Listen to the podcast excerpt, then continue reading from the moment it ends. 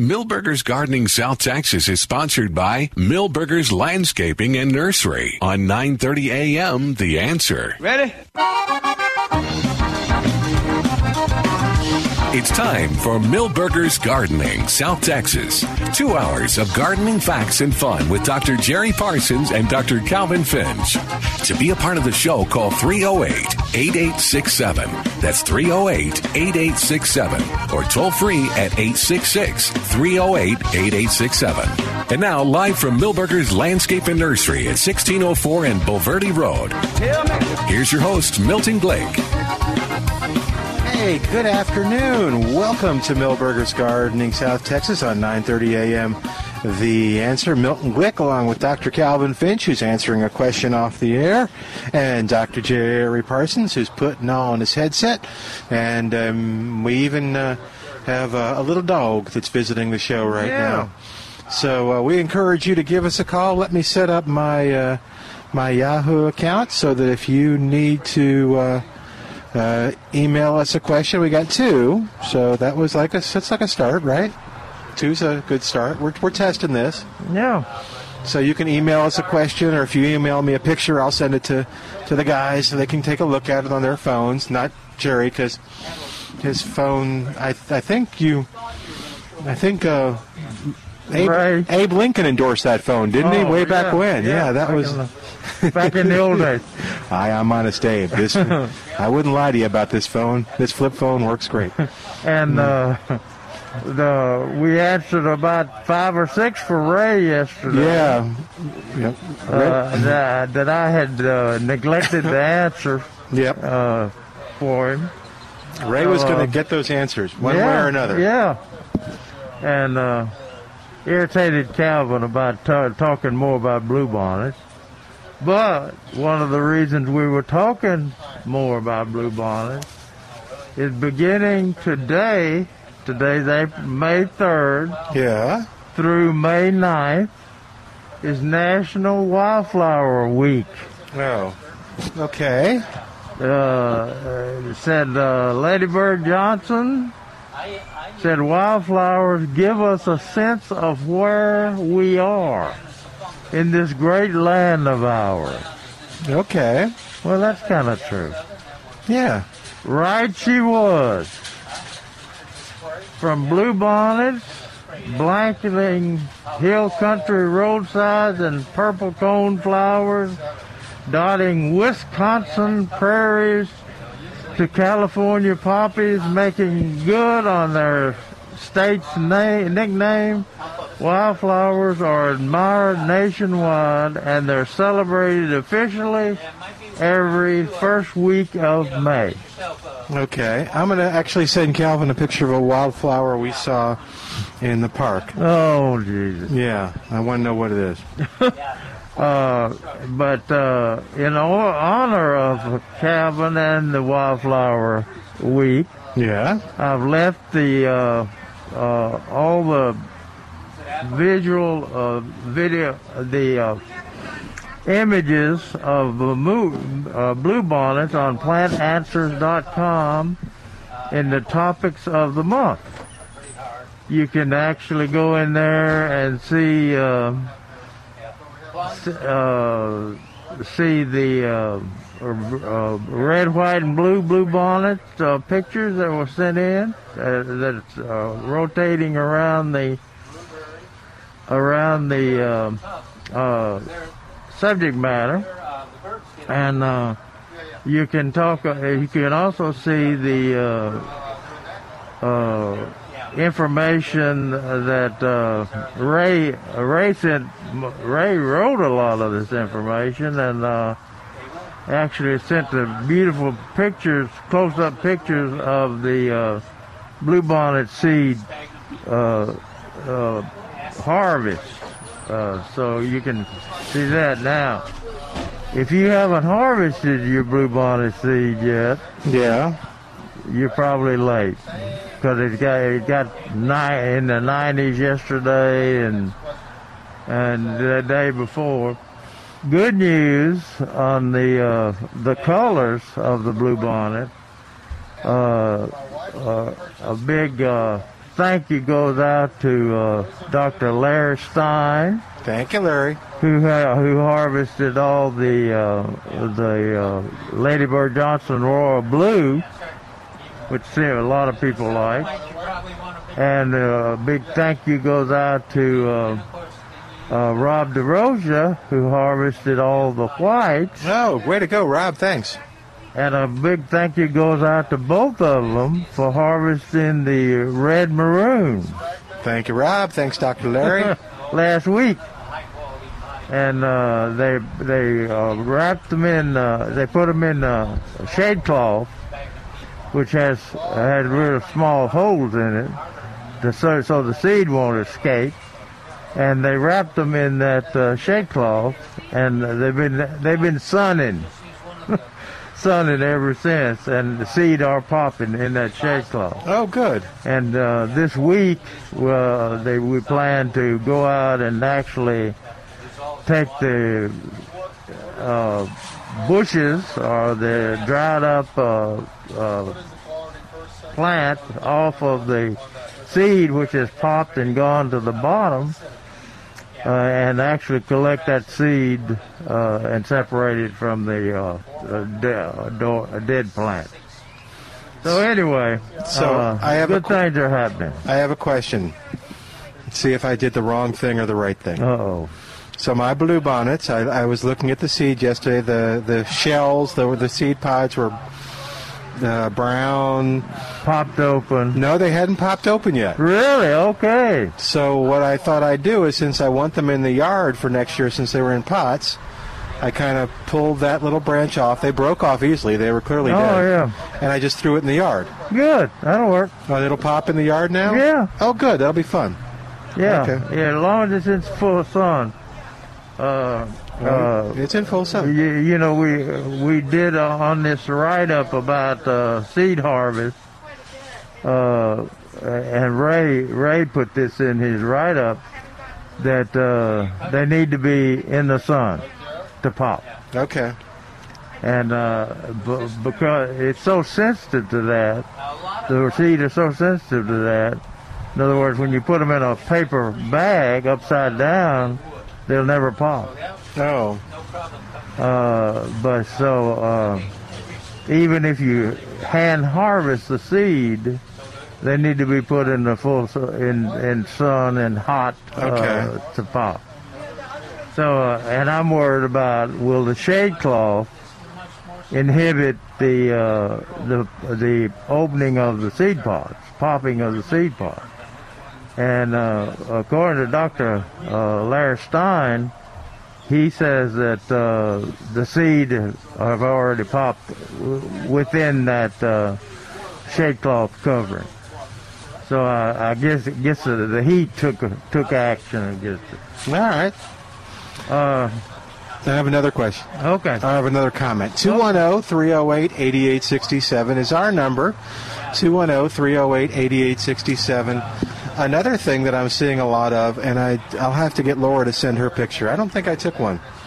Um, no, is the um, the cactus flowers. A what? The flowers on top of cactuses. I'm seeing more this year Oh yeah. than I can ever recall seeing, and they're beautiful. They're yellow. We saw an orange one. Yeah, Yeah, they go orange. They're they're they're gorgeous. This was over in Walker uh, Walker Park over on West Avenue. So Yeah. if you're looking for them, and it is hard to mistake because they are all over. Some, Yeah. Do they are they sporadic bloomers or have I just missed them in the past? Um, I think they're. I think they're they're at the at the mercy of the environment. Okay. In other words, uh, uh, it seems it seems like uh, if they get water at the right time, uh, we think the cactus don't need water, but uh, Oh, okay. uh, they have to be in an active growth mode uh, to to produce the bloom. Okay.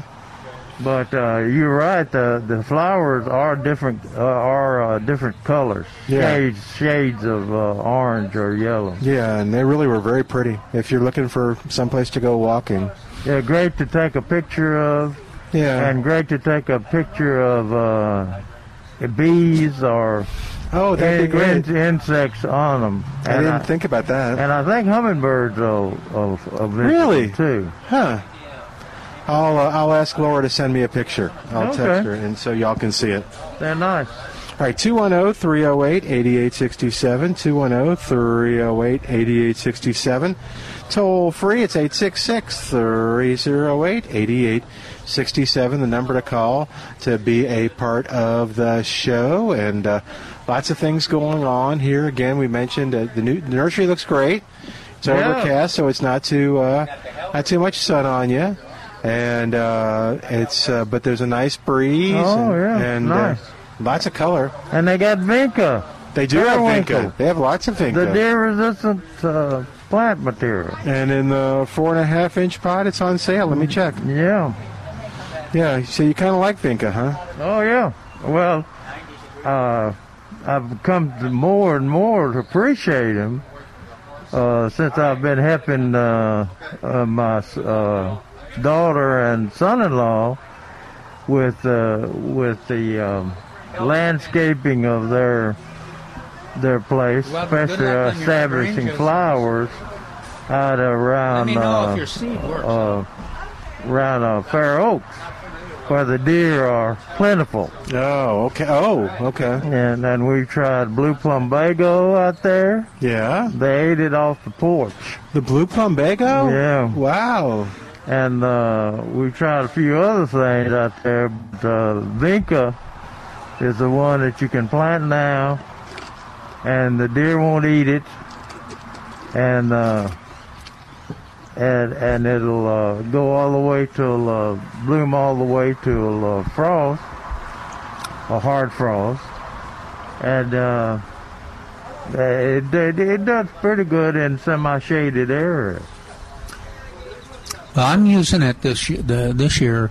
Um, Judy, my, my wife, is real partial to moss roses, but I've been having trouble getting the moss roses I want. Yeah. So I'm I'm trying some of those. Uh, uh, trying some uh, Cora Vinca. So they got so many neat, new. Oh yeah, colors. and uh, like a single in some of the small containers where you might put a moss rose. I'm putting some of those in there, and I'm gonna see how they how they perform as a uh, oh hanging basket kind of plant or a, Yeah, a small container in a hot patio yeah. because they Well, you- they love hot. They Yeah. love the hot patio. Now, I, I don't like uh, Trace was saying, telling you yesterday. They had gotten some of the. Uh, they they make a, a trailing vinca periwinkle, uh, but uh, they're kind of in short supply. I know. I know Curtis uh, Osmond used to.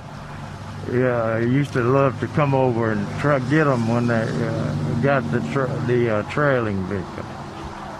But uh, they're they'll they'll they're uh, once they get established, they're fairly drought tolerant.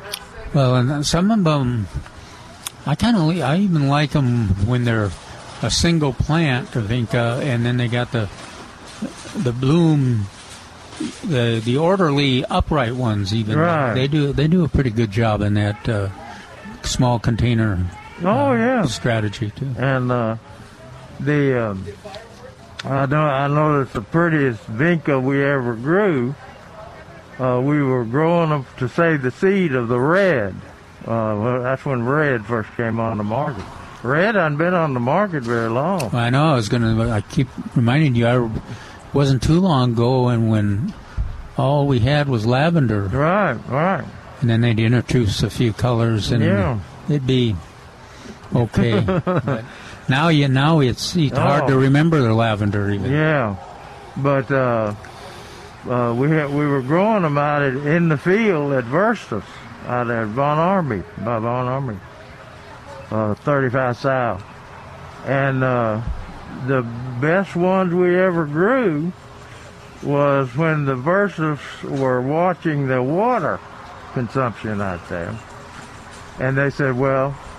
We're gonna have to grow them on the dry side, and I mean those vinca didn't even didn't even bother to ta- take a take a. Uh, they like that lack of water. Very similar to a cosmos. When people are planting cosmos at this time of the year, you water them to get them up, but then after they get a, lar- a little bit larger and gets established, you're actually doing them a disservice by watering them because it makes them uh, tall and lanky. What little discipline they have, they lose, they lose it when they got plenty of water. Right, right, uh, or and fertilizer. You know, the, we've got a pretty good stable of. Uh, you think of vinca, you think of in the shade the begonias, Yeah, uh, waxleaf begonias. They're they're a pretty uh, capable drought tolerant plant too.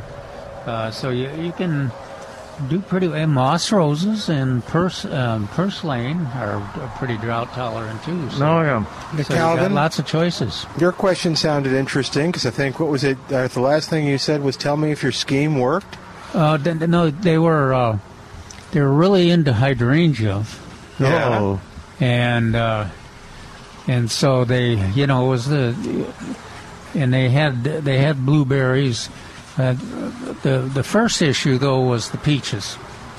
They had uh, they had a peach, two peach trees, and they were the peaches were ripening, and they had uh, plum curculio, which I hadn't seen in a while. And then, of course, uh, if you see uh, some damage like that, you, you immediately think you haven't been spraying, have you? And no, they didn't do any spraying. But I expected to see uh, stink bug damage Yeah. because that that the pe- if you grow peaches here, that's normally what you see. Uh, but they had uh, they had the the worms, and uh, so they had to make a decision whether it was worthwhile to start spraying now or. well, They had said they had quite a bit of fruit, and that not all, not too many of them were already infected. Um, so they're going to try that. But then they went on to talk about the hydrangeas, and she had gotten some hydrangea seed, which I'm not sure I've ever heard of. Oh, okay. You know, I said, well, we worry about hy- hydrangea plants and nice big yeah, the containers color. living. Yeah. Not, not Where are they from? Are they Seed. from here? they're, they're here. Yeah, No, no, no. They're here, but are they from here originally? I don't know. I didn't Oh, ask okay. them what the, where their origin was.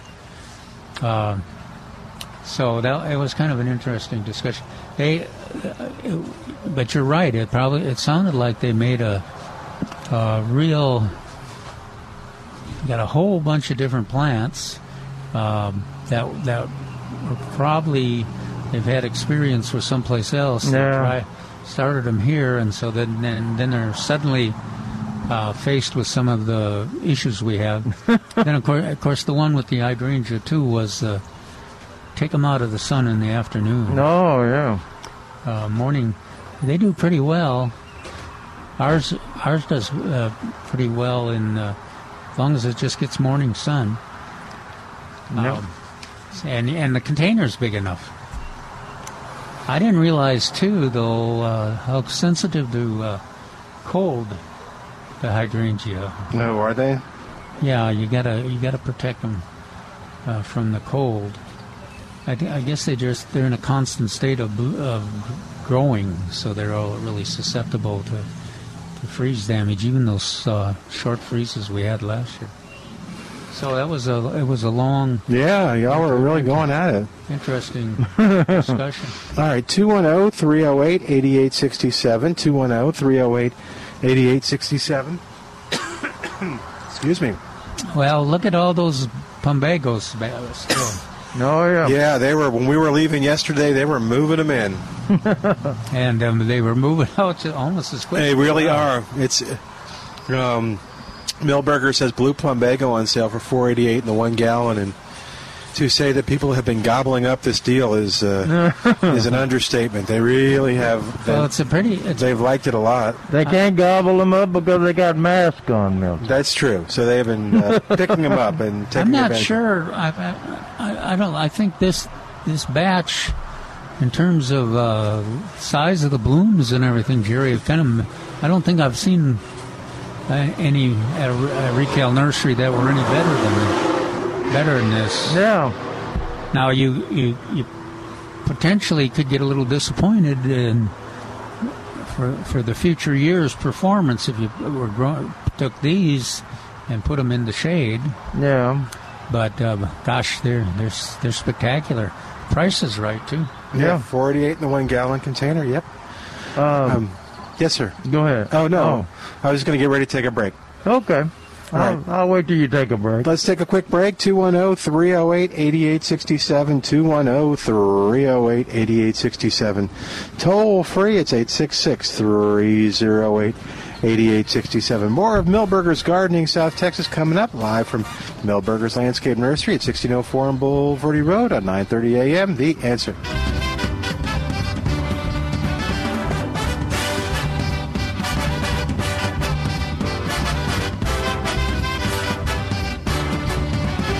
Milton Glick from Milberger's Landscape Nursery at 1604 on Bulverde Road.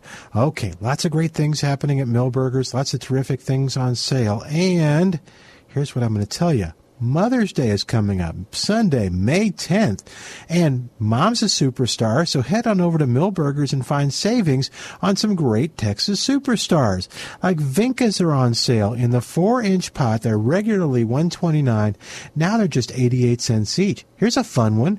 Angelonia mix is on sale. It's called the Summer Snapdragon. It's beautiful and a Texas superstar, and it's on sale in the four inch pot for just 98 cents each. Blue Plumbago. Got this one myself. Love Blue Plumbago. It's terrific, and people I've recommended it to love it as well. It's a Texas superstar and on sale in the one gallon container for just four 88. And a Texas Superstar has been tested to do well in this area with all our different conditions. You'll find these on sale and much, much more at Milberger's Landscape Nursery.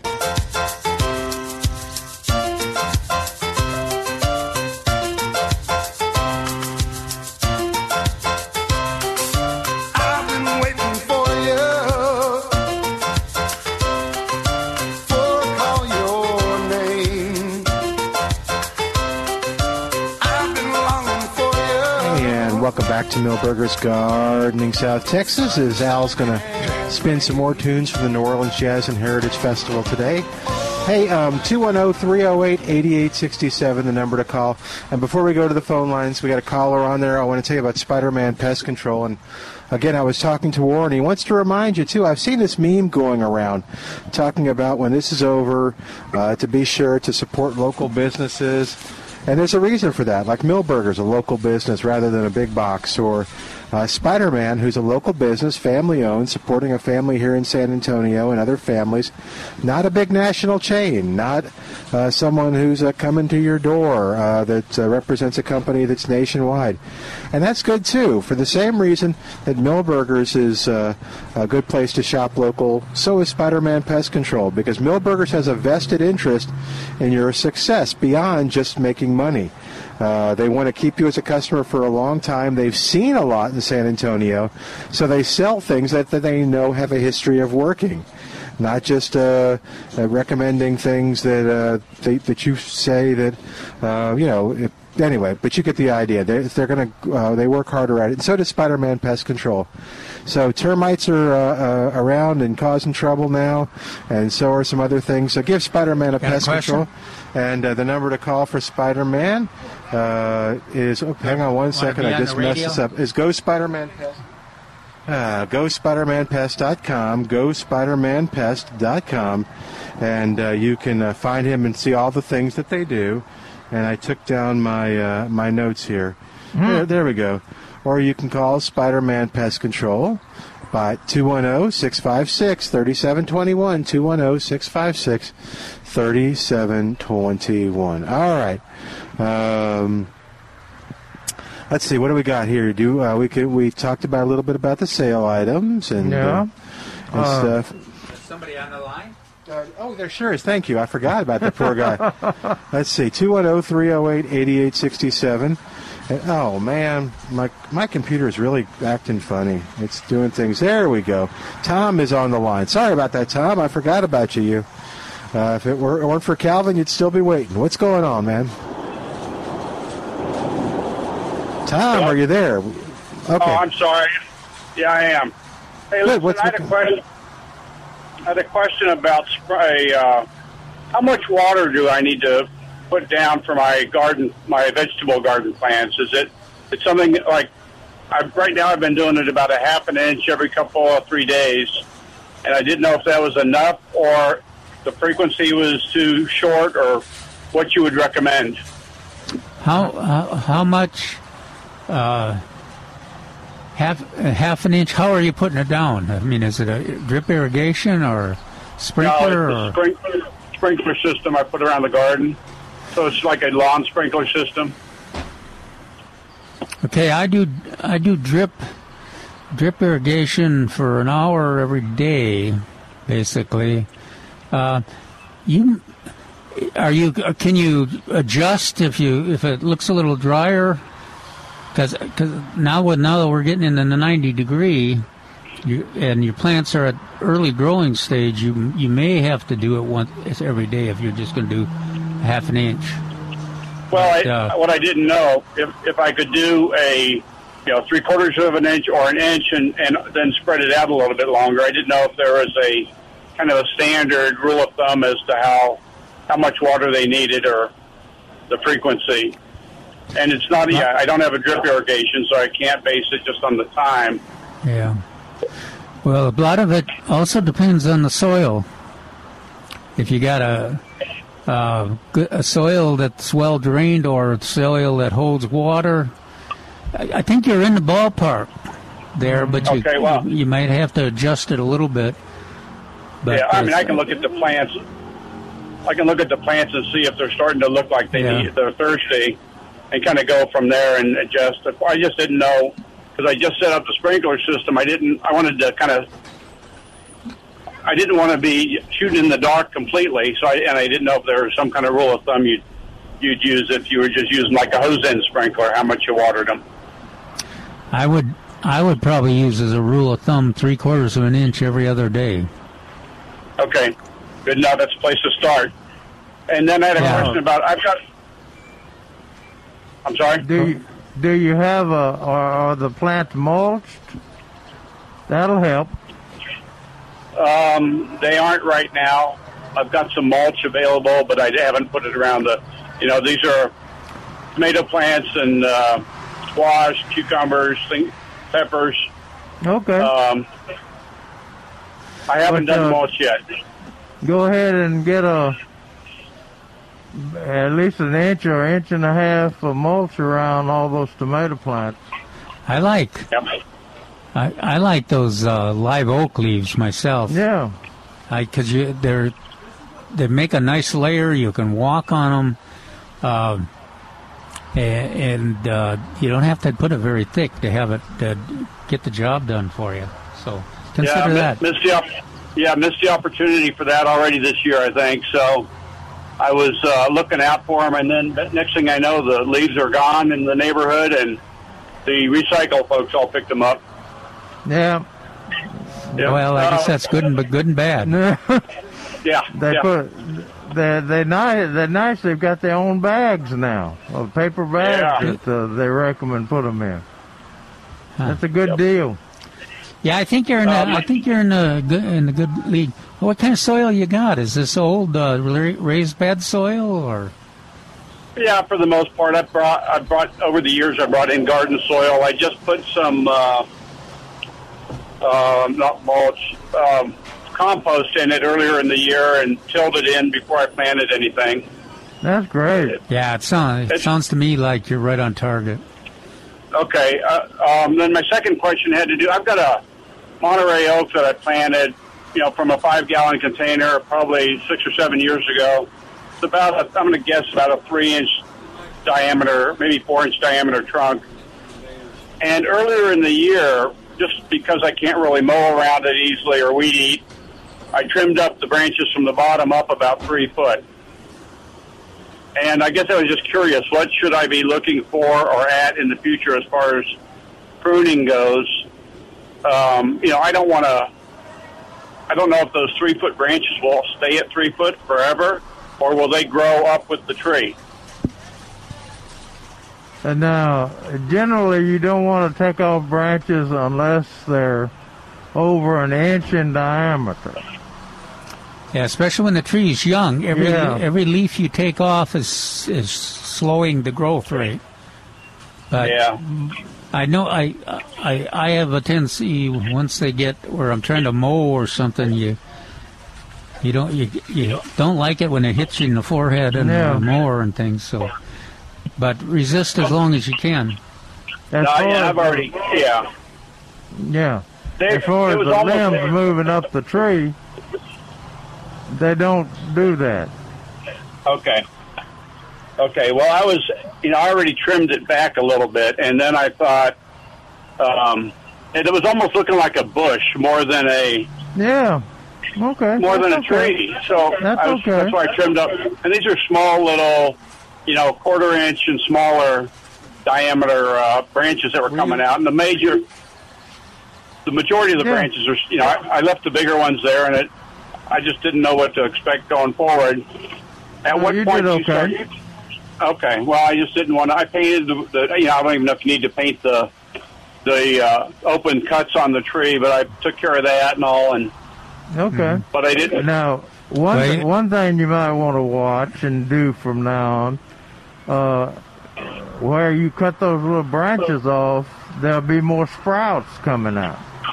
Uh, leaves, sprouts, leaves, and Yep. uh, what? Uh, keep an eye on the tr- trunk of the tree, and um, and rub those off as, as soon as they appear. You can rub them off with your thumb or or hand or whatever, uh, so they won't get so big that you'll have to cut them off. Okay. Understand when they're still green, kind of down to the trunk.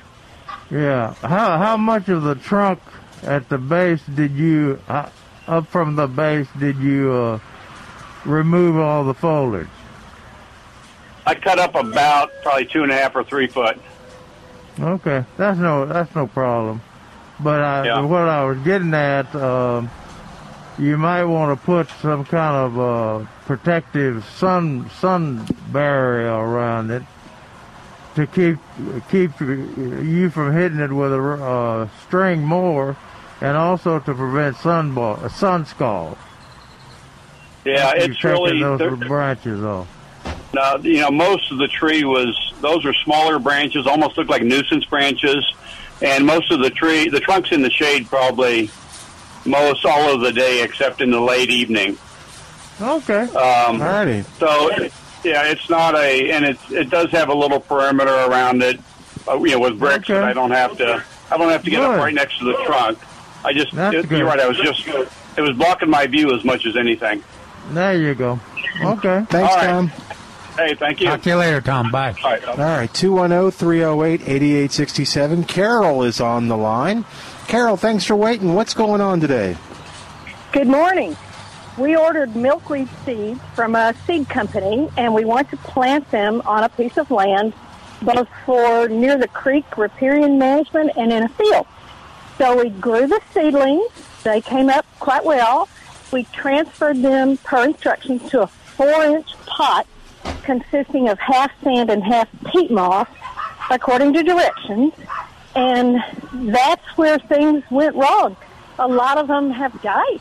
And I don't know if we're giving them too much water, too little water. I cannot figure it out. And what kind of seedlings were these? Some Which were milkweed? tropical, and uh, some are called tropical, I think, for more of the water area near the creek.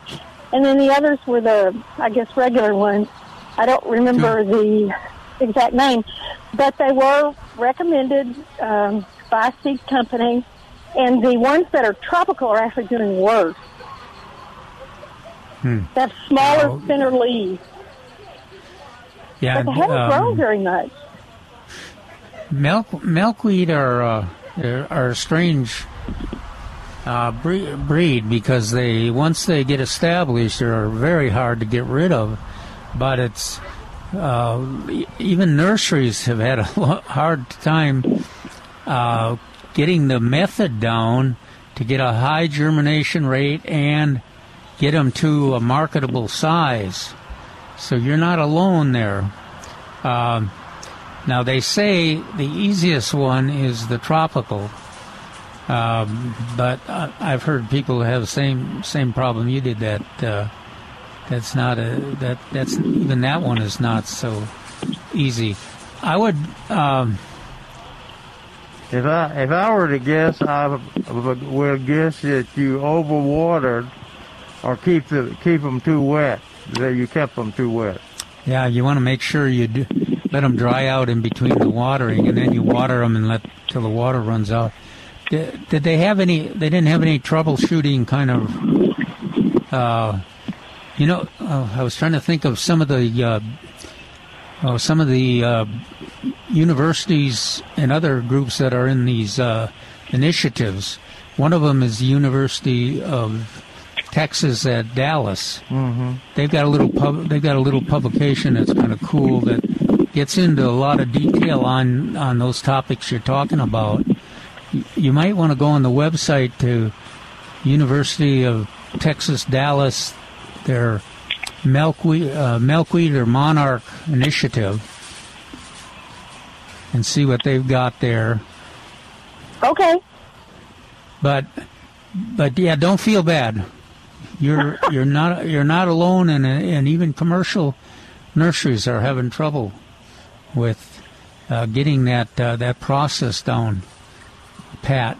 Um, but I think Jerry's right. I think that's the most likely thing is the water them, let them dry, probably to an inch before you water them, and then water them so the water drains out, and then let them dry up completely again before you water them again. Okay. Hopefully, some of them you. will survive. Thanks Okay. a lot. Thank you, Thank Carol. you for calling in. There. Take care. Let us know what you find out. Okay. All right, let's let's take a break. While we do, you give us a call 210-308-8867 210-308-8867. More of Milberger's Gardening South Texas coming up on 9:30 a.m. The answer.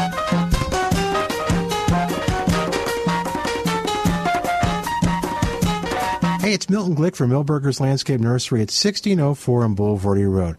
Okay, lots of great things happening at Milberger's, lots of terrific things on sale, and here's what I'm going to tell you. Mother's Day is coming up Sunday, May 10th, and Mom's a superstar, so head on over to Milberger's and find savings on some great Texas superstars. Like Vincas are on sale in the 4-inch pot. They're regularly 129. Now they're just 88 cents each. Here's a fun one. Angelonia mix is on sale. It's called the Summer Snapdragon. It's beautiful and a Texas superstar, and it's on sale in the four inch pot for just 98 cents each. Blue Plumbago. Got this one myself. Love Blue Plumbago. It's terrific, and people I've recommended it to love it as well. It's a Texas superstar and on sale in the one gallon container for just four 88. And a Texas Superstar has been tested to do well in this area with all our different conditions. You'll find these on sale and much, much more at Milberger's Landscape Nursery.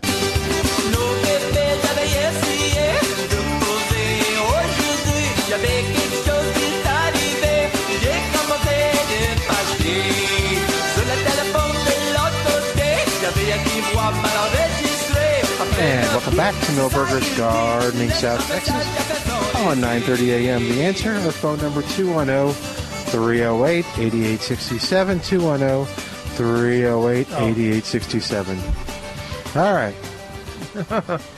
That's Trace. Did you find Trace? no, he is moving. But he's going in the right direction. He may, if the guy is aggressive. Trace should like his shirt though. All right. All right. It's some funny orange color shirt. Yep. Nice little longhorn on it. It's beautiful. All right. What you got going you on? know, you know, we always uh, uh, run our recommendation by Neil Sperry to see what his recommendations are. Yeah. And uh, he he listed in his uh, last newsletter his uh, five favorite uh, flowering plants, and uh, he listed pentas. He listed wax begonias, which you were talking about just a while ago. He said uh, he said he liked wax begonias. He said I'm going to be picking up some more of the giant whopper series in the next few days. They were big hits last summer, and uh, they were with us too. Uh, he made one statement in there that's a little bit wrong. It's an old old thinking about uh, green leaf types need almost total shade. Uh, we, when we were doing our research on wax begonias, we found out if they if they get established early in the spring, even in full sun, the green leaves They will- hung out. will do hung well. out. Yeah, they made it. And uh, his, uh, let's see, the third one is uh, Angelonia. Really? Yeah, It's hard. f- uh, I I was gonna summer get. summer snapdragon. Yeah. Trey, that's one of Trace's favorites too. I think. Yes, so these beauties are nice in pots where they can be the thrillers, upright plants in centers, almost ma- also massed in beds. They they also uh, they don't s- seem to emphasize the de- uh, what I I think they're deer proof. Too. Yeah. Uh, these were unknown to Texas gardeners just 25 years ago. I didn't realize they were that new on the market. And he he Twenty five years seem new to you, M- Milton. I guess if you're Jerry's Yeah, and it's, uh, Norman and their their age, you know. Doesn't seem like if you actually say 25 years, it seems long. If you s- tell me what 25 years was, it's like no, no, no. That was like you know a couple of years ago. Yeah. And he also recommended highly Firebush. Hmm. Said this is a fabulous native Texan. Yeah, f- south. uh, If you if you're uh, pretty uh, liberal in your uh, native territory, of It's, course we love we love firebush too. yeah, it's perennial uh, in the southern half of the state. Thanks to our friend Greg Grant for this, Hey, Greg. as well as many other fine plants that he brought to us. And so uh, he gave Greg the credit. Now, one he mentioned that I don't like, and is a Texas superstar, is, is uh, fan flowers. What is uh, it? sc- uh, scaevola, Oh, okay. Uh, called fan flowers. They they they they call. He said they really caught on in the past thirty years. It produces blue or white flowers on trailing plants. Blue flowers are hard to find anyway, and to find this one, this willing to thrive. He says that scaevola is willing to survive. I say it's willing to survive in a container, but don't put that thing in the ground. Uh huh. That's not it over there, is it? No. That, that little blue flower? Yeah. No, that's uh, no, that's uh. Anyway, that's not scaevola. All right. Are you at a breaking point? We got to help Liz. Yeah, Okay.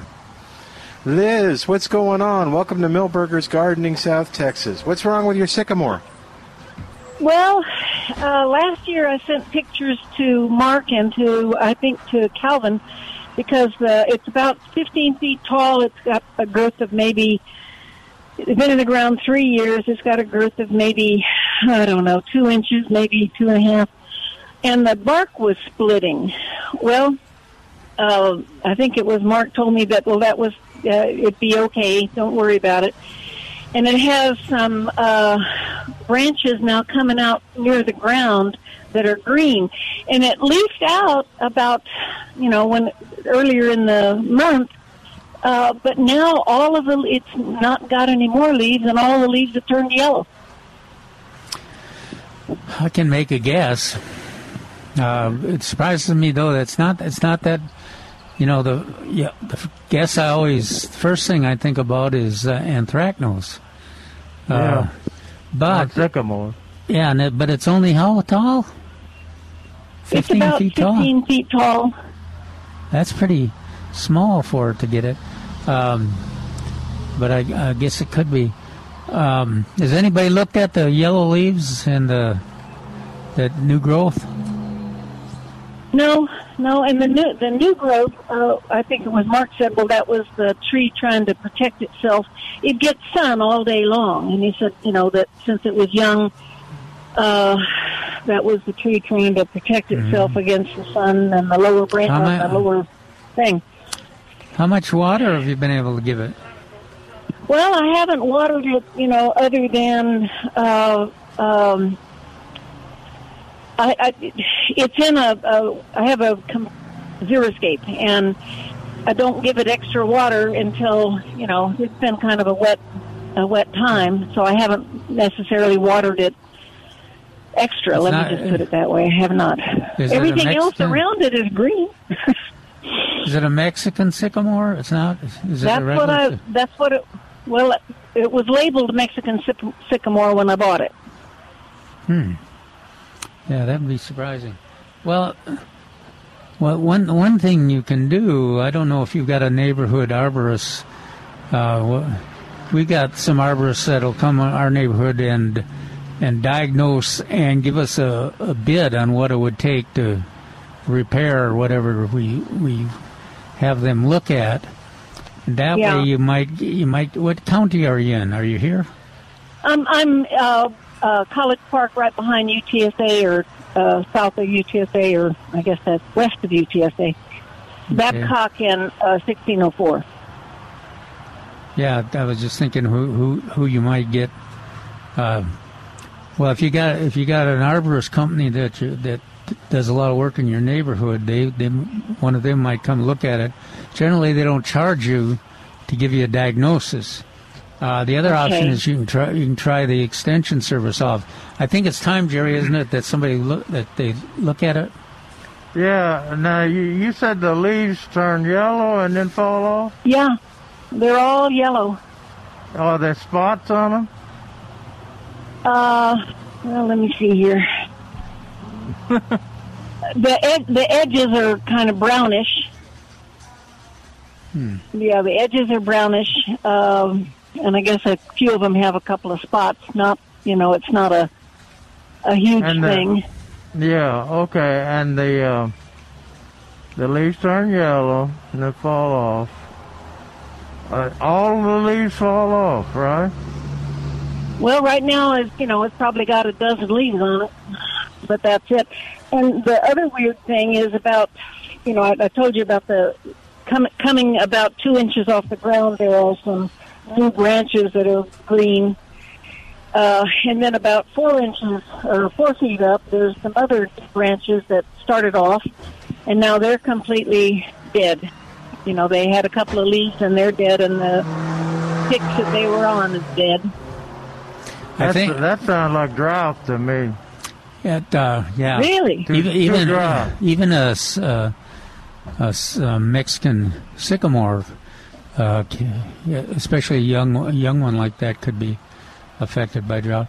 And I th- I think Mark was d- determined that it, he, he was guessing that it's just d- was doing a regular uh, Bark bark, shedding. yeah. So, and that that you know that typically that when a tree gets that size, you'll get a lot of uh, roughing and new new bark is replacing the old, and especially I a see. sycamore. But I, I I think it might be worth your while to to, to have a Have an arborist arborist look at it, or or to see if the extent, extension office will send somebody to look at it. Are the bottom of the leaves kind of uh, got a lot of pubescence or hairs on the bottom of the leaf, or is it the, smooth? the the new the on the new the leaves that are towards the bottom, you know, the brand new leaves that are on the lower part of the tree, they're kind of it's got some hairy um, stuff on the you know, I bottom of the leaves. on the bottom of the leaf. I, I can with my thumb I can roll it off. Okay. Uh, I was just That- making sure that was a Mexican sycamore. The Oh, other and that- option, the it- other yeah. option is you, you just uh, start give it a deep watering right now, and then do it uh, again in ten days or two weeks, and see Okay. if you see if you stimulate. Okay, I, I guess I didn't think of that because you know, I have so many things that are around it that are just healthy, green, and you know, they don't look like they need water at all. But I yeah, will but go they're ahead not and they're not hose. trees. They're not trees. Yeah, well, Well, you know, I will put a no, nobody knows the now. history either. You know, the root system Yeah. right. of this particular tree might have got injured, and uh, but that's true. yeah, if it's if it's easy to get an expert to look at it, uh, I think it'd be worthwhile, and then you get a good, good diagnosis and Okay. see if they're see if it's consistent with ours, and and then you can go from there.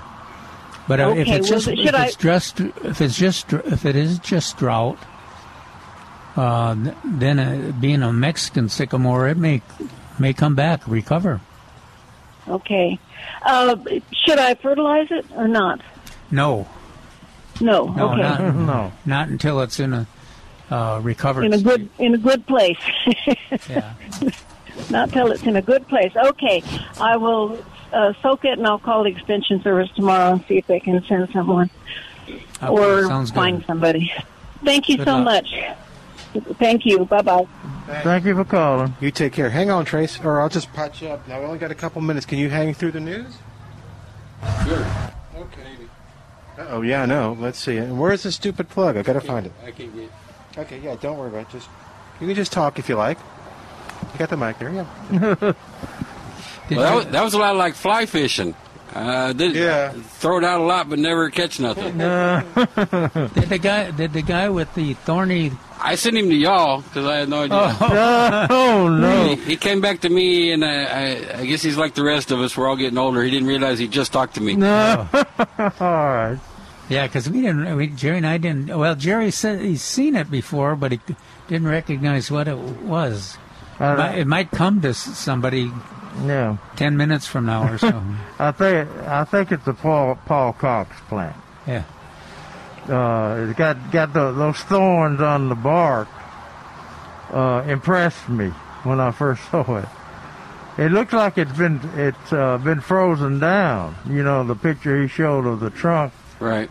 Well, it's all, whatever it is, it was older than uh, Yeah, probably what it should be. yeah, in a pot. No. Gosh, yeah. The trunk. The trunk was pretty sturdy. Yeah. Big. All right. So Trace, what are we going to talk about? If you can stay, what are we going to talk about when we come back from the news? Uh, this. Uh, the plant of the weekend, There you go. and then you got it's it's nice and busy here. Uh, we got a, a, a fresh order of citrus trees coming in. Oh, good. Uh, probably Wednesday or Thursday. Okay. Well, don't. Um, with one that we haven't really stocked a whole lot of. Aha. Uh, There's a tease. yep. Okay. All right, we'll tell you more about that coming up in just a second. Uh, well, you're listening to Milberger's Gardening South Texas with Dr. Jerry Parsons, Dr. Calvin Finch, Trace, and uh, Milton Glick. Back in a moment on 9:30 a.m. This is the answer. Milberger's Gardening South Texas is sponsored by Milberger's Landscaping and Nursery on 9:30 a.m. The Answer. We're back with Milberger's Gardening South Texas. Once again, Dr. Jerry Parsons, Dr. Calvin Finch, Milton Glick, and your calls on 9:30 a.m. The Answer.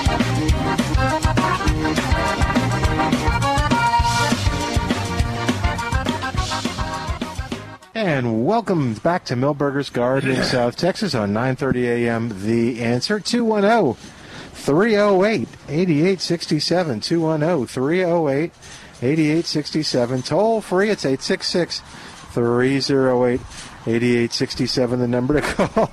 Dun dun dun dun dun My dun. fishing line getting, Dun, dun, dun, getting dun, uh, dun, stuck on other things, All right. including Calvin. Well, Trace is going to have control over the show for a little while. Where do you want to start, my friend? Uh, well, let's let's start with the citrus trees. Okay. Uh, so we're starting to run lean on lemons, and I and I went out and got availabilities. There's really only two people left in the state that actually grow Oh, wow. citrus trees. Uh, so we, I got availability from one, and unfortunately, um, our our normal lemon tree wasn't available in the normal size. Mm-hmm. So I did. Surprisingly, they actually had some in a bigger size, so I did buy a few of those. But uh, years ago, we used to sell a lemon called Eureka. Right. And so there's an offshoot called Eureka Frost that we're going to start handling. Um, So I think that's a neat one, and uh, you found some information of that one online. Yeah, on bobwellsnursery.com. Eureka Lemon Frost uh, Hardy Lemon Tree. Cold hardy down to 20 degrees Fahrenheit. I'd take that with a grain of salt. Okay. Har- hardiness zones 8 to 11. Okay. Okay. A cross between cold hardy tangerine and lemon with fragrant blooms produces edible round yellow fruit with pale uh, yellow flesh, has a tart lemon flavor. Creamy white flowers bloom in the spring against green foliage, grows six to nine feet tall. So the part that interests me is uh, it was bred with a tangerine. That's, Yeah. that's, Yeah. How, that's how you get cold tolerancy and the other stuff too. So You know, Mr. Mr. Moy has uh, from the botanical garden also had a uh, also had a tangerine. Uh, I mean a lemon, Lemon? that he never would talk about. And uh, the only reason that I found out about it uh, that he had crossed with a Changsha and uh, and a lemon. You shouldn't need one. And uh, the only reason he would he, he I questioned him about it was because it was always full of fruit. So we've got uh, two of those. Yeah, we he we've got two selections out of Uvalde. Uh, that's been out there since our we established that citrus planting out there, and uh, they're they're not as cold hardy as our tropical uh, uh, as our satsumas that he crossed. Uh, orange, or, orange frost and uh, Arctic frost. it's Arctic frost. And uh, but uh, they don't ever kill back. They'll they'll burn back a little bit. But uh, uh, we ne- the the producers never picked it up. Well, Uh, but uh, Gre- uh, Greenleaf had uh, had it for a couple of years. That's right. In fact, right. that's I think that's one in that whiskey barrel right back over there. Oh, is it? Okay. Uh, but uh, I'm wondering where they got this, because uh, Mr. Mr. Moy, uh, as far as I know, was the first one to ever Well, I- make that cross. I remember reading uh, something maybe a year ago that uh, it was somebody in California Okay. that did it. Okay. But uh, it, it would be a little bit hard here. But I'm like you. Uh, I, Uh, I'd, I'd still follow the Plant Answers uh, Yeah. patio citrus just to be safe. Right. But uh, you know, we used to have a, a Eureka persimmon. Remember that Eureka persimmon? Yep. And uh, it did at one time, a long time ago, it was uh, the most popular persimmon, one of the most popular persimmon. And um, I haven't seen it on the market in a long time. But uh, we also had that Eureka um, uh, lemon. So uh, this would be something good to try in your backyard, Yep. And in, in the ground. we sent out a deal to some people um, that might be interesting. So uh, Yeah. we're trying to follow that patio citrus uh, guidelines. Yeah. Yeah, and it might ha- it might have uh, uh, a different uh, flavor that are are uh, astringent. Uh, let's see, what am I looking for? Less No, in other words, it's not. Tart. no, yeah, not tar- not as tart since it's been crossed with an orange. or satsuma. Remember when my daughter was young, my wife used to cut them up to put in the tea, and my daughter would go and start biting into one, and ten minutes later she'd forget she did it, and it keep she'd she'd do it like four or five times in a in an hour period, and every time she'd make that face. No, I think my wife purposely left it out so she'd do that. Just to do there you that. Go. All right. So another uh, thing that we're going to talk about is the. So that's coming in Wednesday. Uh, ish, uh, probably. Well, the truck's supposed to be here Wednesday. It may take us a day or two to get them. Because there's a lot of them. There's, there's Okay. uh, probably about 500 citrus trees on that truck. Oh my goodness. Wow. Oh, they're, uh, they're not all uh, Eurekas, are they? No, 150 of them are though. Okay. Eureka Frost. Eureka Frost. Yeah. And Oh. we, we appreciate you getting those in smaller containers. So not only can people afford them, but people can plant them. All right. So are you ready for the Plant of the weekend.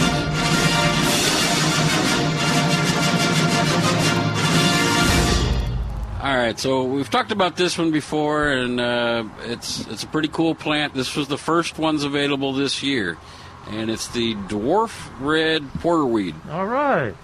And we got Dwarf in, and it's red. we got in, uh, I think over fifty, and there's still a good forty of them out there. So Okay. um, great butterfly plant, great hummingbird plant, and uh, has a, a neat mounding habit, unlike some of the other porter weeds where they can get kind of leggy. Yeah. And Calvin, who likes them? Oh gosh, yeah. Butterflies, hummingbirds. Yeah, they're, I, they're they're the two all-star choices of the porterweed. This this one is the, the probably the best selection in terms of the ornamental uh, or your landscape. But then the, then the purple one, which I expect we'll get later. But the, uh, this this uh, is on my all-star nectar list uh, for butterflies, with m- what mistflower jerry, zinnias, uh, milkweed. Oh, you put zinnias on there? Oh gosh, yeah. and this Did this the- porterweed. Plus, the porterweed is really an interesting plant. Uh, uh, Jerry and I have spent a lot of time in Trace uh, describing how the blooms move up these stems, Stalks, yeah. and they are just. It's a, the first plant I've ever seen com- butterflies and hummingbirds Yeah. actually competing, banging into each other to get the access to the nectar. You would you wouldn't Wh- which think one it, wins? Yeah, you wouldn't think it would be that big of a tractor because the the blooms are small, real small, and that that's what we used to kid uh, Paul Cox about. He was trying to promote this butterfly weed, and uh, Not the fact that he had a, crum- a terrible name, huh? yeah, they couldn't sell them at the botanical center uh, uh, Plant uh, sales. garden plant sale. But that didn't stop butterfly weed. No, No, that's so, right. Uh, we keep talking about it; it won't stop this one either. Yeah. I, I Yeah. still think David should consider this for a uh, Texas Superstar. yeah. Now the, the problem is it's uh, so cold sensitive. Yeah, It just- uh, did it yours just, uh, come back last If year? a, No. if, a, if a tomato plant, which is cold sensitive and heat sensitive, can be on there, uh, why couldn't this? Yeah, good point. Hey, uh, Trace, will you help us answer a question? I will we'll, try. We'll talk some more. Uh, she's been waiting a while. One of Sharon is on the line at oh, 210-308-8867. Hey there, Sharon. Well, you got three people ready to help you out here. What's going on? Hey there. Uh, I live actually live in Houston. I was listening to you on the way back from Bandera, and I have a magnolia tree that's probably 40 years old, and it is no longer putting on any flowers, and the leaves aren't big and glossy anymore. Um, the roots are kind of above the ground, and we've got that clay loamy soil. What what kind of uh, tree is it? Magnolia. oh, Um, magnolia Do, do you know what kind of magnolia? But in Houston. Uh, in Houston. No, cl- no clue. Yeah, just it was there when the house was built, and the house was built in the fifties, so it's pretty old. Well, at least it's in Houston rather than here. Uh, Yeah. ve- it's very, very hard to grow one around here. Although some people are successful. Um, Oh. Have you seen any? Have you seen any insects? Uh, yeah, it's got it's got bugs. I just haven't even known what to uh, use on it, honestly. Right, so the, the, the most common insect on a magnolia is an insect called scale. Uh, and it kind of Oh, looks like half rice chunks. They would adhere themselves mostly to the bottom of the leaf and the trunk, but the, if there was enough of them, they'd be on the top too. And they would suck the Yeah. life right out of that tree. Okay. Um, yeah. so if, it, if uh, that there's sounds like your insect, on the leaves. Yeah. if that yeah. sounds like there's, there's uh, definitely what, something- yeah. Okay, so what you're going to look for is a, a product. Uh, the brand that we carry is uh, uh, Fertilome Systemic Tree and Shrub Drench. But the key is okay. the the key is it's a imidacloprid in a drench form, and you okay. basically pour it into the ground and you let the the, the tree suck it up and kill all the bugs. Fabulous. That sounds like a great idea. It's middle imidacloprid. It starts with an I, and I'm probably the worst speller around imidacloprid, here. okay. a- imidacloprid. a imidacloprid is And imidacloprid. Okay. Yes, good yeah. deal. Yeah. So I think it's the only one that starts I M I D. Now it's going to take a bunch of it, so you're going to need to get a rough height of the tree, and before you leave wherever you're buying it from, um, read Yeah. the instructions because we're probably talking about quite a few gallons that you're going to need for a large tree. A big tree. Okay, great. Thank you so much. I appreciate it. Yeah, thanks for waiting. All right, let's see. Uh, well, we'll put Margie on the line too. Got a lot of calls this hour. Uh, Margie's got a question that uh, concerns some stuff that you uh, may have coming into or you've already got. Hey, Margie, welcome to Milberger's Hi. Gardening, South Texas. What's going on? I need to ask you about my Belinda's dream. I think that's what it's called, the rose. Yes. Okay. Okay. Good rose. It, it buds out, and it did beautifully a few months ago, but now it's putting out uh, blooms, but the buds are not opening, and uh, the outer petals are brown. Sounds like you got thrips. I looked. That's it. I looked on Well, there. There's nothing. I to- took a bud off and opened it up, and there's nothing. Well, that, that would be the normal case. Is a thrip would have, uh, or multiple thrips would have burrowed, it, burrowed in the bottom of the bud and kind of destroyed it from the inside. Uh, if you're not seeing it, uh, The I, I bud don't have a looks good answer. then. beautiful. The bud looks beautiful on the inside. It's clean. It has nothing in there. That's the only thing that'll cause that is thrips. Now it'll your, Okay, your I'll plant your plant will grow Spinosad. through it if you want to wait, but you might. It's relatively easy to control thrips. I You have want to go ahead and spray it. Yes, sir. I, I, I would spray it with acephate or imidacloprid, either one. Uh, do, What What's wrong with spinosad? Well, it doesn't. Uh, it's not a systemic, and uh, and these are these are pla- uh, insects you can, you can't even see. Uh, so you need you need something more than uh, uh, a surface insecticide. As good as spinosad is, Okay. I have a I have a systemic. Do I just pour it at the base of the plant, or what? no, no. It depends on which one and what form it's in. So a imidacloprid comes in a spray and a drench. Acephate only comes in a spray. Okay. It just you, you want to follow the label instructions. Yes, sir. Okay. that's what- And it, and it has to be a That means I systemic won't- insecticide, not a systemic fungicide. Okay. All right. Thank you much. You All bet. right, good luck. Thanks. Bye bye. Hey, Warren Remy, a Spider Man that listens to the show, and Spider Man has a tip for the lady with the Mexican sycamore question. What's going on, Warren? How are you doing? Are you there? Mm, Warren. Hey guys, can you hear me? Yeah, now we can hear you. What's up? Doing great. Hey, um, the lady mentioned the lady the lady mentioned that uh, she didn't know how to uh, water her tree. Nope. You're you're you're you're breaking up on us, Warren. All right. Well, let's let's do this, Warren. We'll, we'll we're gonna put you on hold a sec, and then uh, then talk to Trace, and then we'll come back. Maybe the signal will be a little better. Hang on one second, Warren. So, Trace, what else? Uh, Well, for the first time in a month, uh, some of the growing operations listed a few vegetables. oh, good. So we'll see what actually materializes. But uh, I did order some a couple types, types of cucumber and squash. That again, this is the first time in like a month that they've actually shown any vegetables. Yeah.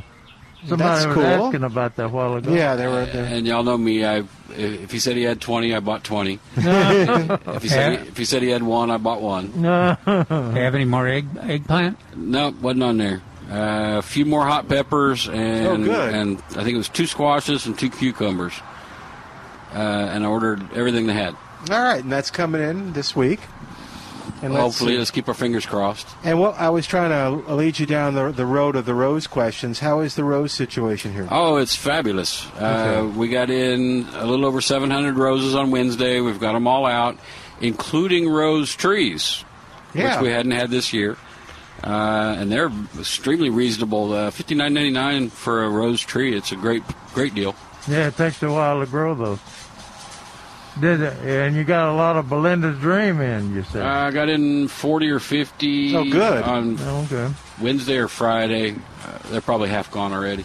Yeah, that's. uh eh, Are there still some Grandma's Yellow left out there, probably? I, I didn't see any when I walked through. That I doesn't di- I mean didn't they're see any either. Uh, the growing operation listed one available. So One guess plant? how, guess how many I ordered? One. One. Uh, So you've got you've got uh, butterfly roses out there. You've got about ten or twelve of those. So that's a good Mutabilis, yeah. Yeah. So that's a good one. But anyway, we No. appreciate we appreciate you Pretty. bringing the Grandma's Yellow Roses in when we did, when you did, because we we mentioned them and you brought in a bunch. I did. I, I booked them. Yeah, Uh, so I basically paid for them before they ever even showed up. there you go, and they were nice roses. So But, uh, we'll have to do that again next year. But they won't let me book anything into the, the month of March. So I can't say I want 100 in. I want 100 in May. I, want, I No, can't do, okay. they won't. They free it up, and then everybody gets to to pick at it. So Okay, I got to buy a bunch of them and then sit on them until we sell them all. yeah, but that's the only that was the only source. Yes, uh, since uh, a lot of uh, uh, producers have quit growing for some reason. But uh, Cool. I, I bet you could talk Creekside into doing it. okay, It's going to take you, not me. no, Okay, you can do it, Jer. We're all counting on you. Good luck. We've got to do it for Grandma's sake. Yeah. Hey, let's try Warren again. His signal sounds better. oh, 210 308 8867. It's Warren Remy of Spider Man Pest Control. I bet those Hi, guys. termites got in his line. Can you hear me now? Yeah, Yeah. much better. Hey guys, um, uh, absolutely. The lady with the magnolia tree, uh, the scale has been horrendous this year, and uh, what Trace was saying, that treatment is exactly the right kind of treatment that she needs to do.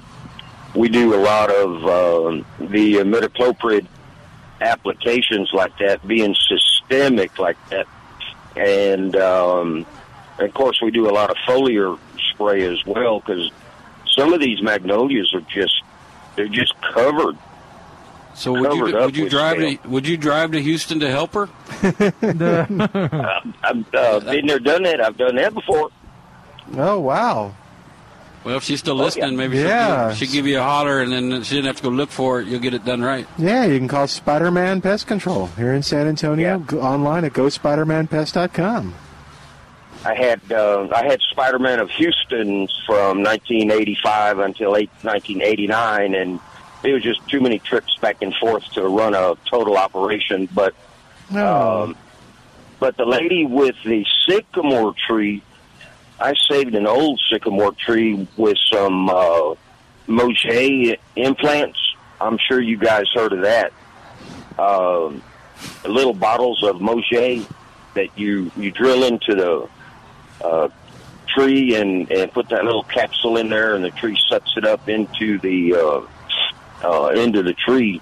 And um, for three years, we kept that tree alive, and we stopped it on the fourth year. And that doggone old sycamore tree uh, didn't survive after that. But I don't think maybe that lady knows how to water a tree. A lot of people don't know how to water a tree That's and uh, you know that's something that y'all might want to explain. That you know it takes a takes a good deal of water at the top to get that down to the roots. Yeah, like an inch worth of rain really only soaks in three or four inches, and that's that's Yes, nothing for a tree. And if uh, the, the most common thing people say, "Well, I'm watering my grass," and uh, so again, at best they're putting out an inch worth of water, it's soaking down three or four inches. It's Mm. it's not sufficient for uh, sta- sustaining a tree, especially a sycamore. It takes more water than the average tree. Absolutely, yeah, and uh, and and a lot of people that once their pecan trees get 10, 15 years old, you know that root system is really deep, and it uh, you got to water that thing properly. You know. Yep, that's uh, that's a fact. Very cool. Hey, Warren, just real quick, uh, are you starting to get mosquito calls? Because I'm I'm starting to see them. Just just now, just within the last week, we've started getting a few mosquito calls. and uh, we're we're reverting back to our um uh, an, our IGR larvicide uh, In2Care system. Some of our customers like the the uh, spray application to the to, to to the backyard and and uh, bushes and stuff like that. Especially if they're going to have a, a group coming over. Uh, of course, not right Oh, now. that makes They're not- sense. but uh, but we do a lot of applications for people that are uh, going to have a party. Um, you know, party after a wedding, party before a wedding, stuff like that. And uh, but our long term is the into care system that kind of kind of looks like a bucket that uh, has has an attractant in it, and um, and it's a larvicide. Uh, the mosquito, the female, lands in it, picks it up. She goes into her resting area because mosquitoes rest during the day, you know, on the underside of leaves, and they they de- deposit this powder that is a larvicide, and then it's cycled on through the system. And when we open up the bucket uh, at the end of three weeks to a month, it's it's full of little wigglers down there that are laying down there getting ready to die. So yeah, we the mosquitoes are are um, you know they're not affected by this this virus right now. You know, like people are. They're they're they're out there getting Yeah. together. Okay. They're gathering in large groups in your, in, in your yard. Well, that that uh, that method you talk about, that larvicide, is also um, much easier on butterflies if you're interested in maintaining a high butterfly uh, population in your yard. You know, you got to do you got to do what you got to do to control mosquitoes, uh, but if there's uh, we're, we're all excited about uh, the, that other option where you can get that job done for mosquitoes without uh, reducing or without putting a lot of pressure on mos- on the butterflies. Hey, Warren, Yeah, we need to run uh, to. Uh, oh, go ahead. I'm sorry. Okay. No, no, All you're right, okay. What uh, was that? Y'all uh, y'all have a great safe day, guys. Thanks. Thank you. And that's uh, always fun to visit with Warren Remy of Spider Man Pest Control. The number, I brought it up 212 210 656 3721. 210 656 3721 at GoSpiderManPest.com. Um, so it's, it's always nice to get to talk to Warren. We're going to take a break. we got to get caught up. We, we've been at this talking for a while, so we got to tell you a little bit about some of our sponsors. And we'll be back with Ray and Bud right after this on 9.30 a.m. The Answer.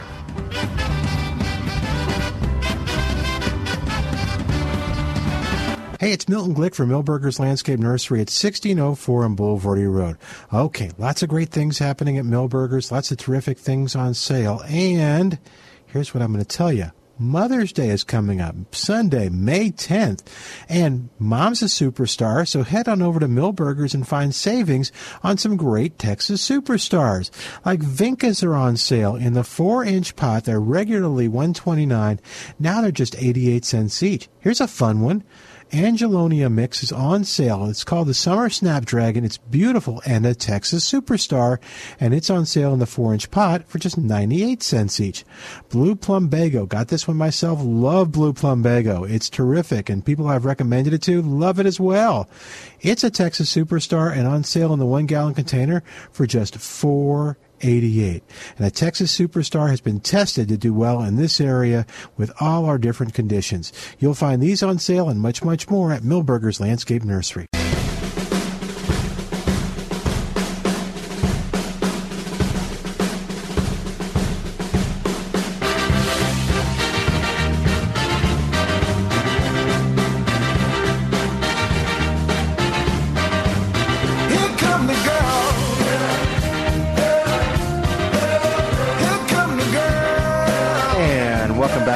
Milberger's Gardening South Texas on 9:30 a.m.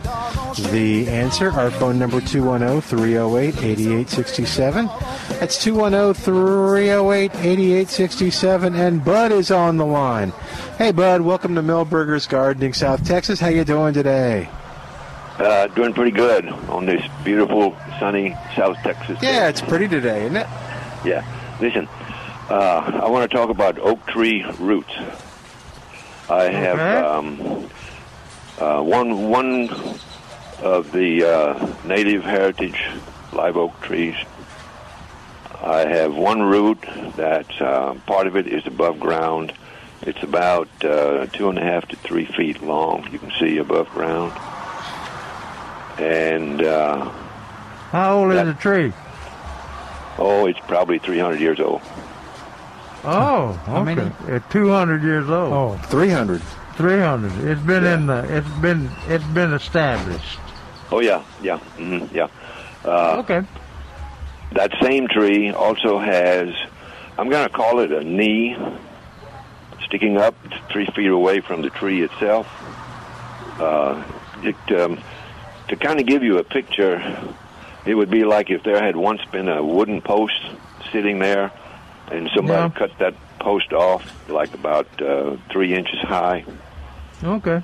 but it's part of the root or part of the uh, the uh, Tree. oak tree Okay. knee. Now, uh, I want to take, for example, a uh, carpenter's plane and shave off that uh, top of the three foot long root because I don't want to ruin another blade on my lawnmower. I've hit some other tree root like that, not this oak, but I don't want to ruin my blade on my lawnmower. Yeah. What did you say? How big the uh, the root was? The diameter of the root? Well, the part that you can see, it's about uh, oh, two inches across, two and a quarter inches. Hmm. Why don't It's you a- just cut big the root? It's a big root. Oh, I would- why- rather than shave it off or skim it off, why don't you just cut it? A piece out of there, that piece that's up above the ground. Is it that Well- too much? It's too big for that. Uh, I'm sure I could get it cut. I have pulled out roots on other trees, but I was just wondering if it would be better uh, to keep that uh, root. Well, you got. I guess you could weigh it. Now, in terms of structure, maybe. Uh, in terms of oak wilt or any kind of uh, disease or anything, there, there, there's no advantage there. In fact, that's the the best best thing that way would be just to make the cut. But Yeah, you could. Uh, if you sh- if you sh- shave it off, shave that top off, you might as well uh, cut it off, like Calvin said, because that uh, that basically practically kills the root, the one that you shave it off of. well, except uh, for the bottom part that's in the ground. yeah. well, but that, yeah, that in, in practical terms, that that bottom part is not alive. But Not what? I don't. Not what? It's Not not alive. I, d- I don't think you're going to uh, threaten the tree, whichever route you, cha- you take. But gosh, it seems to me to be much be harder to shave it off Yeah. physically. Well, if that would be acceptable, just cut that. I'd, I'd have to cut it in both places. Right. Yeah. The, the the the section that first comes out of the ground, closest to the tree, and then the section that uh, uh, stays above ground, you know, further away from the tree. I'd have to make two cuts there, right? Yeah, and, and, and we're, we're talking. Maybe I maybe I misunderstood, but we're we're talking only about a what a three or four foot, three or four inch root, or is it larger diameter than that? Uh, no, I really don't know the diameter because I can't see all of it, but uh, it, I get the impression that uh, this this one is um, about two and a quarter inches wide. You know, the top part that you can see above ground, two and a quarter inches wide. Now, how how how how deep it goes, that I don't know, or how much circumference is covered up yet by dirt, that I don't know either, because I haven't done any digging around there. I intended to paint it. if, if if I were to plane it off, you know, I, w- I would intend to paint it right away. Well, su- suit yourself. Uh, but I, I would think that, think it'd be easier and and not any tougher on the tree just to cut the thing. Now, when when we talk about a 300 foot tree, I mean, are you ta- you're talking about 400? I mean, 300 year. You'd have to be talking about a uh, six or seven feet in diameter, wouldn't you? Trunk? Um, oh, the tree itself? Yeah. Well, it's one of these double trunk trees. That's yeah, very that, I mean, because there's a, there's a there's a lot of 200, well, 150 year trees that are are huge, and I was just thinking this 300 foot tree would would be la- be very large. Well, okay, let, let's go year ahead tree and, would and be. let's go ahead and assume that I cut that uh, root out. It's not going to hurt the tree. No, Okay. I don't. No. And then what do I do with that one that uh, uh, is sticking up about three inches high? You know, one of those tree knobs or tree knees. Yeah. Cut, What do I do about a- that one? dig out around it, and then cut the root that is attached to it.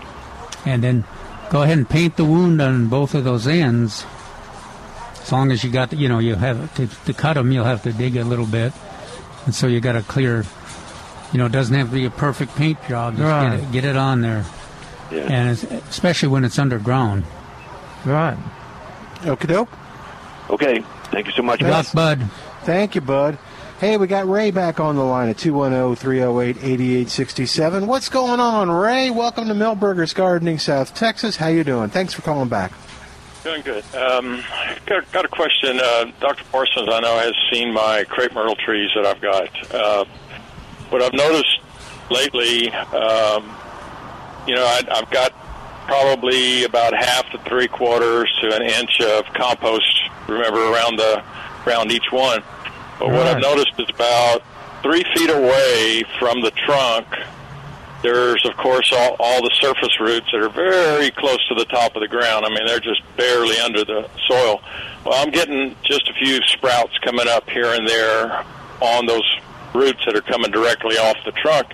But like I said, they're about three feet away from the trunk. Um, and I get a few from the trunk, but I usually dig down real careful and cut those off. And uh, been having good luck with those as far as coming back. They haven't been coming back, but uh, the ones away from the trunk, it seems like they keep wanting to come up, and I'm just wondering what your suggestion was to control something like that. If there is some control, or does that do they just outgrow that that habit and just eventually not sprout from the ground away from the trunk? I've got uh, three or four crepe myrtles in uh, in the ditch behind my house that are 30 years old and grew out the bottom of a pot. And when I removed the pot, the the roots grew a, a, whole new plant. And uh, so, about the only way to do it is uh, is is uh, every cutting. time you see a sprout, uh, cut them, you know, cut them back between the sprout and the and the tree. Yeah, just Or you could let them grow into into trees and have a whole mott of uh, crepe yeah, myrtle. crepe myrtle jungle. There you Yeah, go. no, I don't want to do that. So you're saying just just cut the cut the sprout off, but don't cut the root. Is that what you're saying? Yeah, no, Okay. uh, cut the cut the root between the sprout and the uh, the mother tree. Okay, I did that. And and you know what happened? And you know what happened? What happened? I, I left sprout. the root. Uh, yeah, they sprouted again. I left the root in the ground. I didn't pull it up. In other words, the piece that was not connected to the trunk anymore. Yeah. I left that in. I left that in the ground, thinking that piece of the root would just die off. Uh, But that piece of the root actually would would resprout another another uh, sprout coming up from the ground. So this time, what I did was I pulled the whole root out from the ground. there you go. That's Yeah. right. I, Yeah. ju- I Yeah. don't I don't get as ambitious as you you two. I just I just cut them off on the At the ground, at at the the ground level, and I haven't. That that haven't noticed irritates any them. more. Cal- that irritates them, Calvin. They sprout even faster, more. Yeah. I don't. I don't know. I haven't had that experience. Do you know what kind of crepe myrtle it is? Uh, all of them are doing it. Um, Oh, I okay. mean, I've got Red Rocket, Zuni. oh, uh, yeah. Well, you got Centennial good crepe myrtles. Yeah. Um, you know, And the other thing they're I on was, their own roots, so they'll come back true.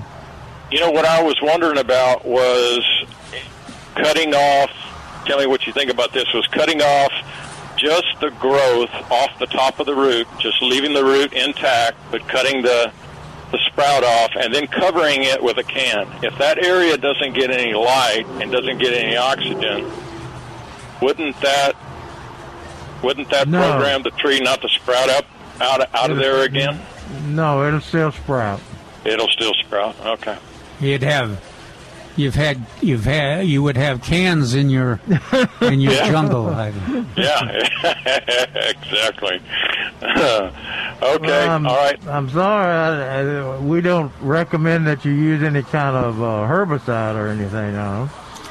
Yeah. But, uh, but uh, you could pot those. You could pot those sprouts up into pots and give them to your friends. or your enemies. Uh, yeah, I got too many bluebonnets to mess with right now. I There you on- go. bags and bags. Um, so Now, do you, yeah, know, do you do you notice something here? Mm-hmm. Two, these two plants that are plaguing you, bluebonnets and crepe myrtles, are two of the plants that Jerry recommends the most highly. exactly, exactly. I'm beginning to catch on. okay. Thanks all for right. Calling. All right, thank you much. You bet. Bye bye. 210 308 8867. Hey, uh, Warren uh, texted back and asked if you guys would, uh, for the sake of the woman that had the. Uh, the uh, Sycamore? Sycamore, if you kind of go into best practices for watering. Okay, tell him no. All right. Sorry, Warren. I, I think basically what she's missing is uh, not putting uh, a soaker, soaker bubble or whatever they call it, right at the base of the tree. So it it root it it uh, waters that uh, root ball as well as the surrounding area. Yeah, and you don't have to turn it on very hard. But Yeah. you, but you want to leave it. it on. You can leave it on for a couple hours. Uh, you don't you don't want runoff, but if it just just Uh, one of the bubblers. Yeah, you want it to you want it to soak in. Uh, and then get a, a one. We I think we mentioned this that you want the first one one you do right now. You want to really get a serious watering so that you can kind of stop the decline wherever it is. So put that hose. I always imagine Jerry. I'm I'm a little bit what when somebody says they water or wa- water it. You know they do the the five minute deal. You know you kind of water across, Yeah. across the surface. And that's what Warren is uh, worried about. I think you want go ahead and uh, do that two hour uh, like Jerry said, and let it soak at that base, and that'll give it on a on a Mexican sycamore. I, I kind of suspect that that'll be enough for it to start a recovery. Yeah. But uh, people don't realize that you want to do that for the first year. Uh, first year, uh, once a week, to really, really keep uh, that soil, uh, that uh, ball of root mass wet, moist, and wet. Or if, that once a week seems a lot, but you can feel the down an inch, and if you got any dry, then you can go ahead and do Yeah. do it again. And it depends on the weather. Yeah. We might. You never know. We might actually get some rain one of these days. Yeah. More But than- I hope I hope that helps We're all worn out there. Yeah, I'm sure it did. I have an announcement. Okay. Uh, and uh, we, I have listed the webinars. Okay. Uh, for May 2020 on plantanswers.com. Toward the left-hand bottom of the front page, and I've listed all these webinars that uh, David Rodriguez and uh, and the entomologists are doing over there. Molly Keck. Molly Keck.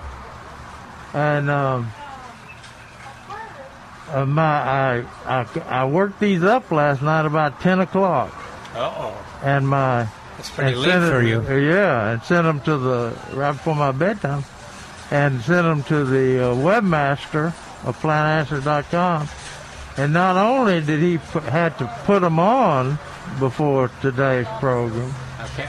but uh, the the uh, he also had to enter them. In other words, type them out. Because I copied the thing from the Master Gardener uh, newsletter, and it wouldn't give me a word file, so he had to re-enter those things this morning. So I appreciate him doing that. He's he he is very conscious of our of our show, and he likes to have the information up uh, so we can announce it on the show. Uh, the we've already missed the first one, Friday, May first. Oh. It, it was called Spiders, Spooky or Cool. That would have been a good one. Both. And then on uh, May 5th, that's tomorrow. Tomorrow, Tuesday. Yeah, Tuesday. Tuesday is May 5th. Uh, from 1 to 2 p.m. Plants for Mother's Day. I imagine our David Rodriguez is doing that. And then Wednesday, the day after that, or Wednesday the 6th, from 1 to 2, it's what what what's eating Mama's plant. Oh, I thought maybe she'd have uh, raising a healthy crop of cockroaches or something for Jerry. So anyway, and then they're going to have some bonus webinars on Thursday, May 7th from 1 to 2. Butterfly gardening, uh, host plants was the first one. And then that, uh, the next day, on May the 8th, Friday, from 1 to 2, they're going to have butterfly gardening nectar plants. Uh, I don't know whether uh, the the entomologist is giving both of those, Molly is giving both of those, or, or what? Hmm. Yeah, that would be. That is interesting. They're they got a they got a couple of uh, master gardeners that are pretty expert on the topic Yeah. too. Uh, then uh, on Tuesday, May 12th, blooming trees for landscape. David Rodriguez is doing that. There's our Mex- Mexican one- olive and our crepe two. myrtles. On Wednesday, May 13th, pest management of tree insects. That's uh, from 1 to 2, uh, May 13th, Wednesday. Then uh, on May May the 19th, on Tuesday, the following year week, tropical escape wit, oh wit, with superstar plants. Tropical escape.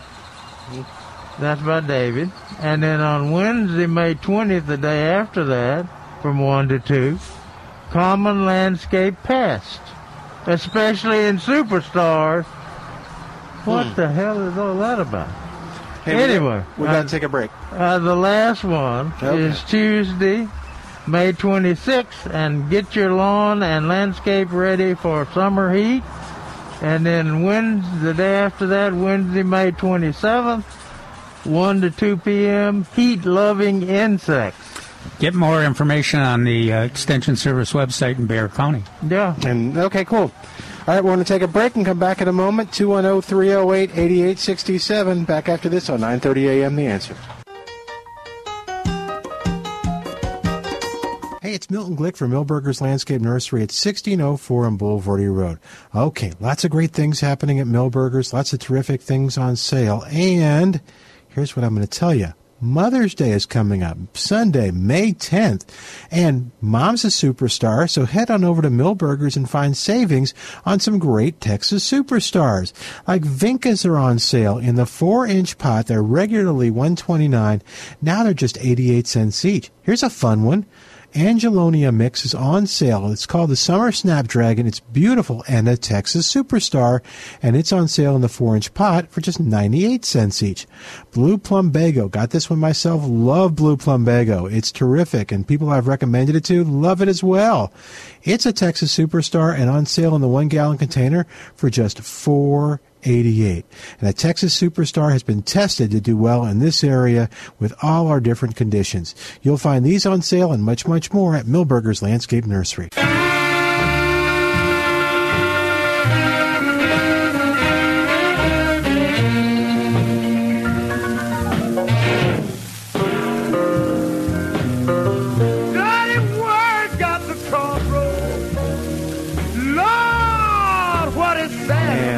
To Milberger's Gardening South Texas on 9:30 a.m. Good choice of music today, Al. Nice job. All right, uh, 210-308-8867 is our number, and Lloyd is on the line. Lloyd, welcome to the show. How you doing today? Hey, great. Thanks for taking my call. Appreciate it. Sure. What's going on, man?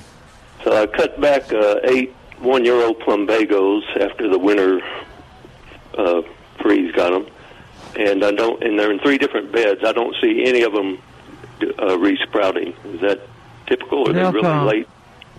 Yeah, plumbago will be. It'll come. You you didn't kill them. good, good, good to hear that. You're in San Antonio, right? Well, just north of San Antonio a little bit. Yeah. Okay. Don't worry, they'll come back. Mine, Great. ha- mine, hadn't- mine hasn't come back yet either. Yeah.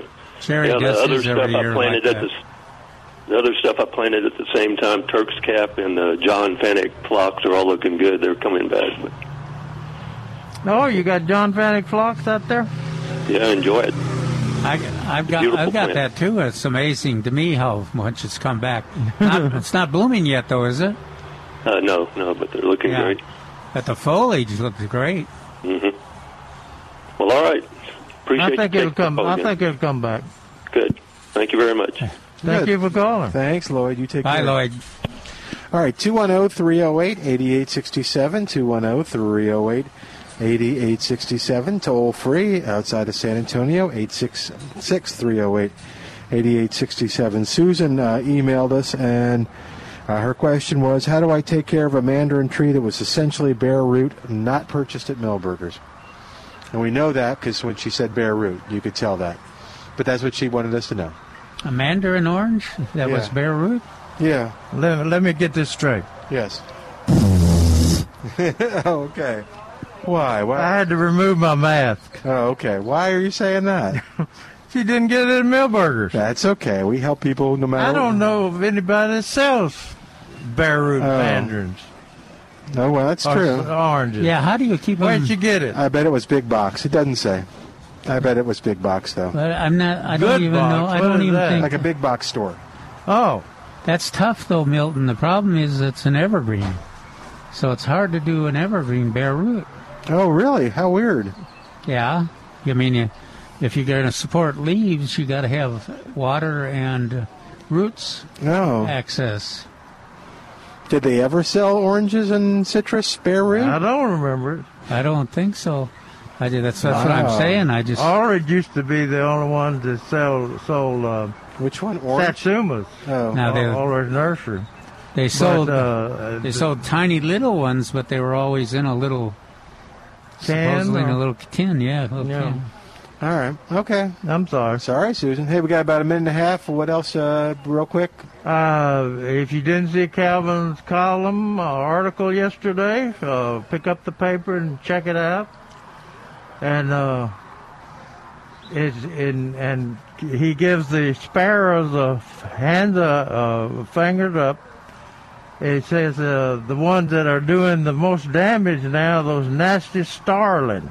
Oh, wow. He got off the sparrow cake. Yeah, and they're they're they're flying. uh, They're visit. They're skirmishes. They're resulting in skirmishes, And uh, and it said, and he says, instead of taking space in the new houses, purple martins nesting in my neighborhood chose instead to compete with sparrows for apartments in five older houses. That's what I'm going for. I had one. It uh, is a cooperation and and intermingling of these bird species. Had one gardener that said that what the way she keeps this the sparrows out, she has a That's chain 10 rig- chain rigged up Yeah. uh, with a connection, and so every time their sparrow gets in there, she shakes All it. We'll, Oh, we'll see no. you next week.